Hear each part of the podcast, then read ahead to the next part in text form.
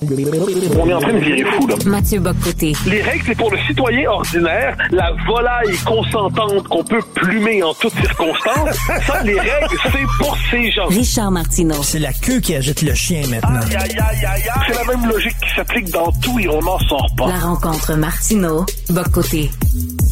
Mon cher Mathieu, je viens tout juste de parler de cette lettre ouverte qui avait été publiée dans Le Monde en 1977 où un paquet d'intellos disait il n'y a aucun problème à ce que des adultes couchent avec des enfants de 12 et 13 ans. Et euh, tu sais, ça montre à quel point dans le milieu intellectuel, il y a des lubies parfois, là, il y a des lubies.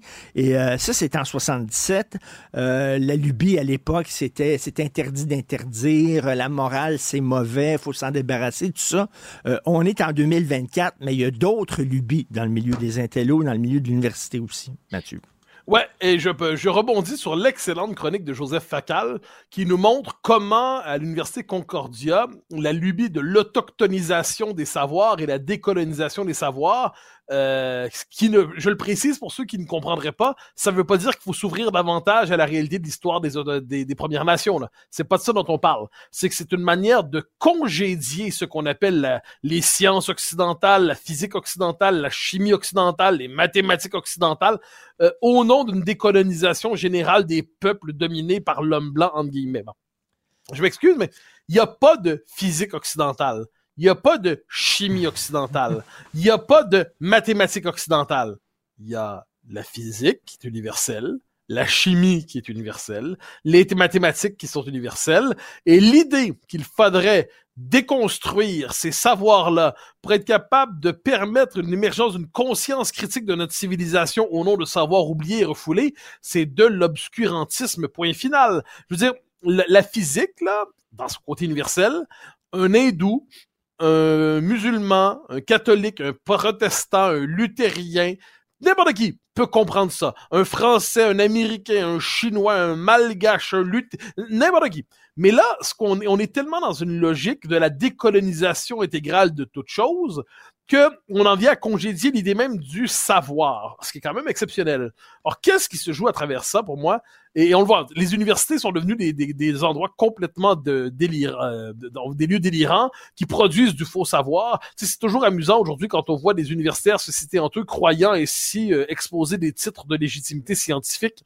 Euh, je m'excuse, mais la plupart du temps, j'ai surtout l'impression de voir des gens qui euh, témoignent de leur adhésion à la sainte doctrine. Ou alors, ils se présentent avec tous leurs diplômes, et là, c'est un peu l'équivalent des généraux soviétiques qui alignaient leurs médailles. Et moi, ce que je dis avec tristesse, c'est que l'université n'est plus le lieu principal de production du savoir, mais c'est un lieu d'empêchement du savoir aujourd'hui. C'est un lieu qui falsifie le savoir. C'est pas vrai pour tout le monde. Il y a d'excellents profs qui font leur boulot, évidemment. Il y a d'excellents profs dans tous les départements qui font leur boulot, mais la tendance lourde, au nom de la logique équité, diversité, inclusion, au nom de la logique de décolonisation des savoirs, au nom du wokisme qui s'empare de tout, l'université est en voie de destruction imminente et dans les années à venir, la production du savoir véritable ben, dans le domaine des sciences dures, ça risque de se faire à l'extérieur de l'université. Avec le prix à payer, c'est le sacrifice de la recherche fondamentale.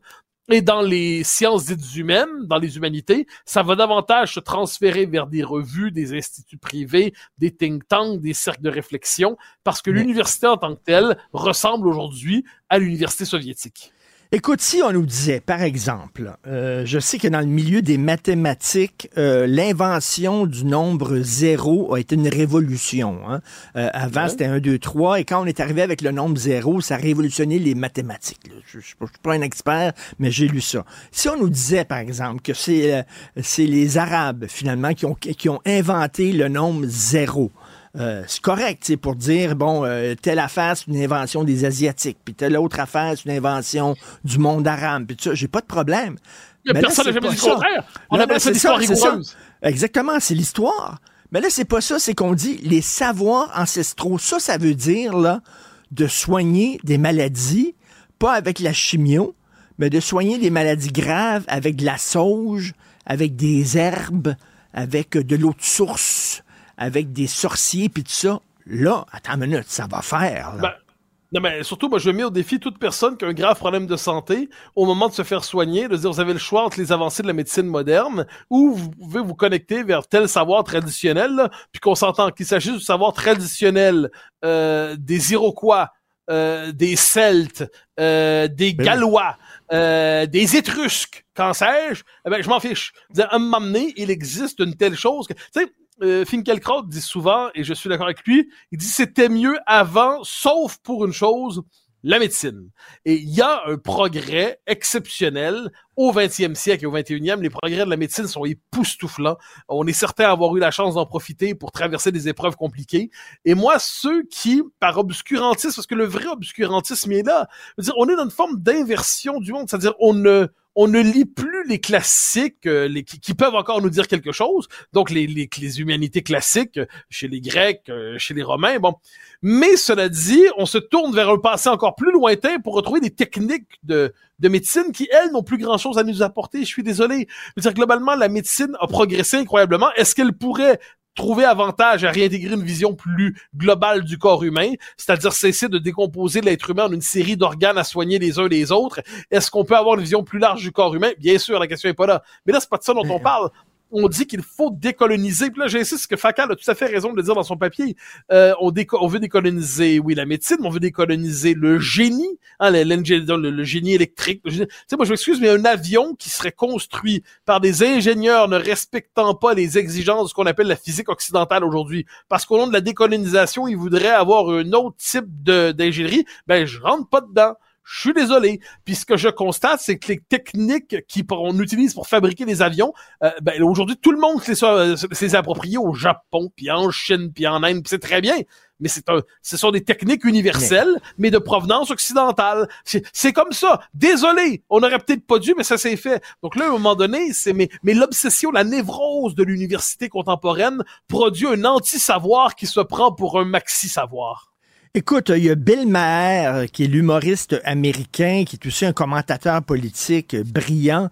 Et euh, récemment, à son émission, il parlait d'un influenceur euh, qui, euh, a des milliards de- de- de- d'adeptes euh, à travers le monde, mais qui fait beaucoup d'argent parce qu'il est payé pour faire ça. Il redonne une partie de son argent à toutes sortes de causes très importantes. Par exemple, il a donné, euh, Mathieu, des millions de dollars à euh, des chercheurs qui ont redonné la vue à des gens qui l'avaient perdu, des gens qui étaient aveugles. Ils leur ont redonné la vue à plusieurs personnes. Il a été critiqué. Il a été critiqué par une certaine gauche parce qu'on on a dit il, il- il agissait comme si les aveugles étaient des gens brisés qui avaient besoin d'être Ah oui, bien sûr.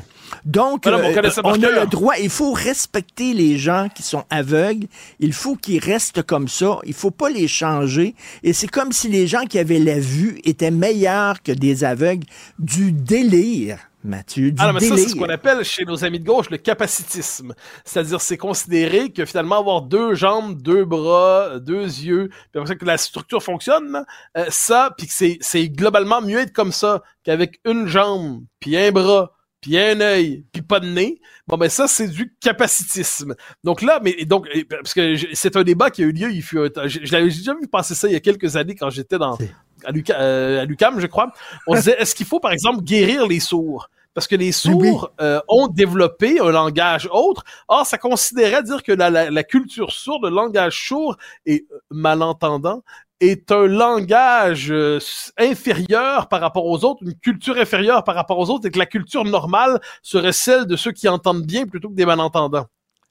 Oui, oui, oui, c'est ça. Oui. Je veux dire, c'est exactement ça. Je veux dire, si jamais, par je ne sais quel malheur, je deviens manchot, eh bien, je, et que là, en attendant, genre, j'ai un faux bras, mon faux bras le prendra pas mal si on peut me réparer avec un vrai bras. Je vous en avertis, OK? C'est normal. Et puis, mais, mais il y a derrière ça la logique antidiscriminatoire, le refus de la norme, le refus de Mais- des évidences naturelles fait en sorte qu'on va se dire effectivement que même l'aveugle, il faut pas le soigner parce qu'on on, on, déciderait que c'est vaut mieux voir que pas voir. Mais, Mais- c'est la logique antidiscriminatoire qui s'applique à tout. Mathieu, on va dire que si mon fils attrape des poux, euh, il faut pas que je lui donne un shampoing anti-poux parce que des poux, c'était c'est un animal. et Il faut, j'ai pas le droit de tuer des animaux. Il va falloir que je les garde, les poux, puis leur donner chacun un nom. Non, mais c'est une pensée qui devient complètement débile, là, cette pensée. Ouais, et c'est- c'est c'est à ce moment-là que moi j'entre dans l'univers de Chesterton, dont on a souvent parlé. Chesterton dit à quelqu'un qui vous présente, euh, se présente à vous en disant bonjour, je suis un poulet. Bon, ben, c'est qui le plus fou? Celui qui se prend pour un poulet ou celui qui accepte de croire que l'autre c'est un poulet?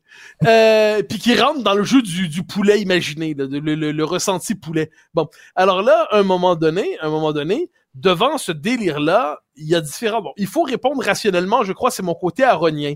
C'est-à-dire, il faut répondre à tous les arguments de ce délire. Mais on a aussi besoin de Jean-François Revel, qu'il est passé au lance-flamme rhétorique et argumentaire, c'est-à-dire qu'il tournait en ridicule tout le délire idéologique de cette période-là. Mais on a aussi besoin de Philippe Murray, qui riait méchamment du délire idéologique, ça, dans les années 90 et 2000.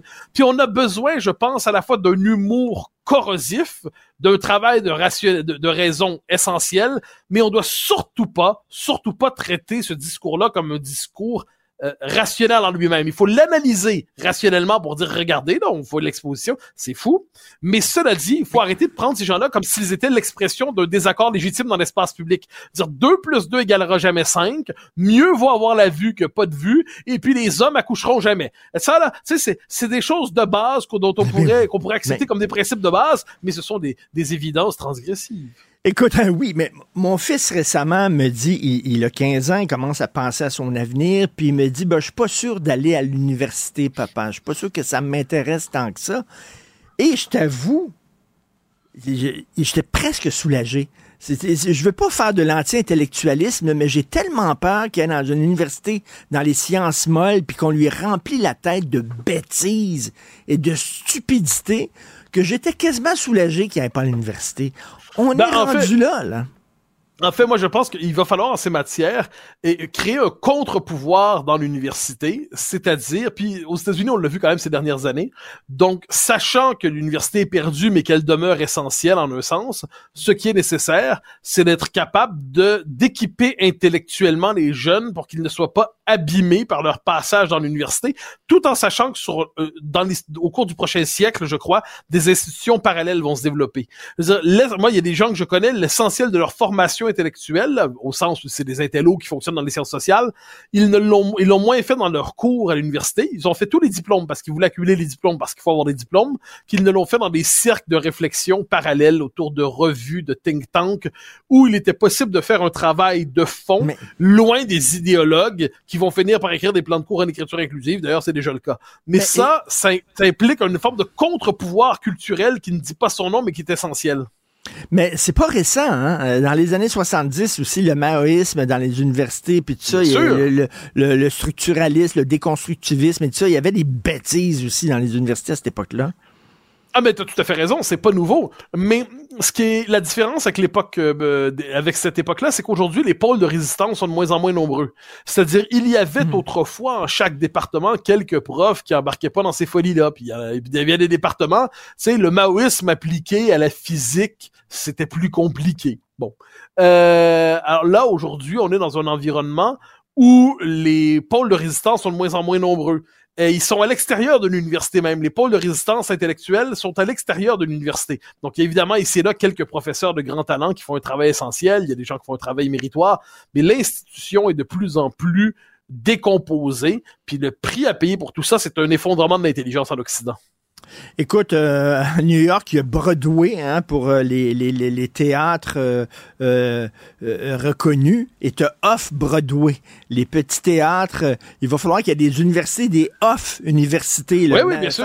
Un réseau universitaire parallèle qui serait ben, protégé de ce là C'est ce que disait Roger Scruton, le, le grand philosophe britannique, qui avait participer aux universités clandestines en Europe de l'Est, notamment en Tchécoslovaquie, sous la domination communiste. Et puis après la, euh, après la chute du mur de Berlin, on dit mais les, universités clandestines sont pour chez nous aujourd'hui. Elles sont pour l'Occident aujourd'hui. Puis il avait créé euh, les conditions dans son environnement de séminaires qui permettaient de finalement de remplacer l'université. Il est mort en 2020, euh, mais son œuvre mérite d'être méditée pour le principe de l'université qu'on doit sauver de ce qui est devenu l'université. En tout cas, c'est vraiment extrêmement inquiétant. C'est dans la chronique de Joseph Facal. On le reçoit d'ailleurs un peu plus tard à l'émission, dans à peu près une demi-heure. Merci Mathieu Bocoté. À demain. Bonne bye journée. Bye.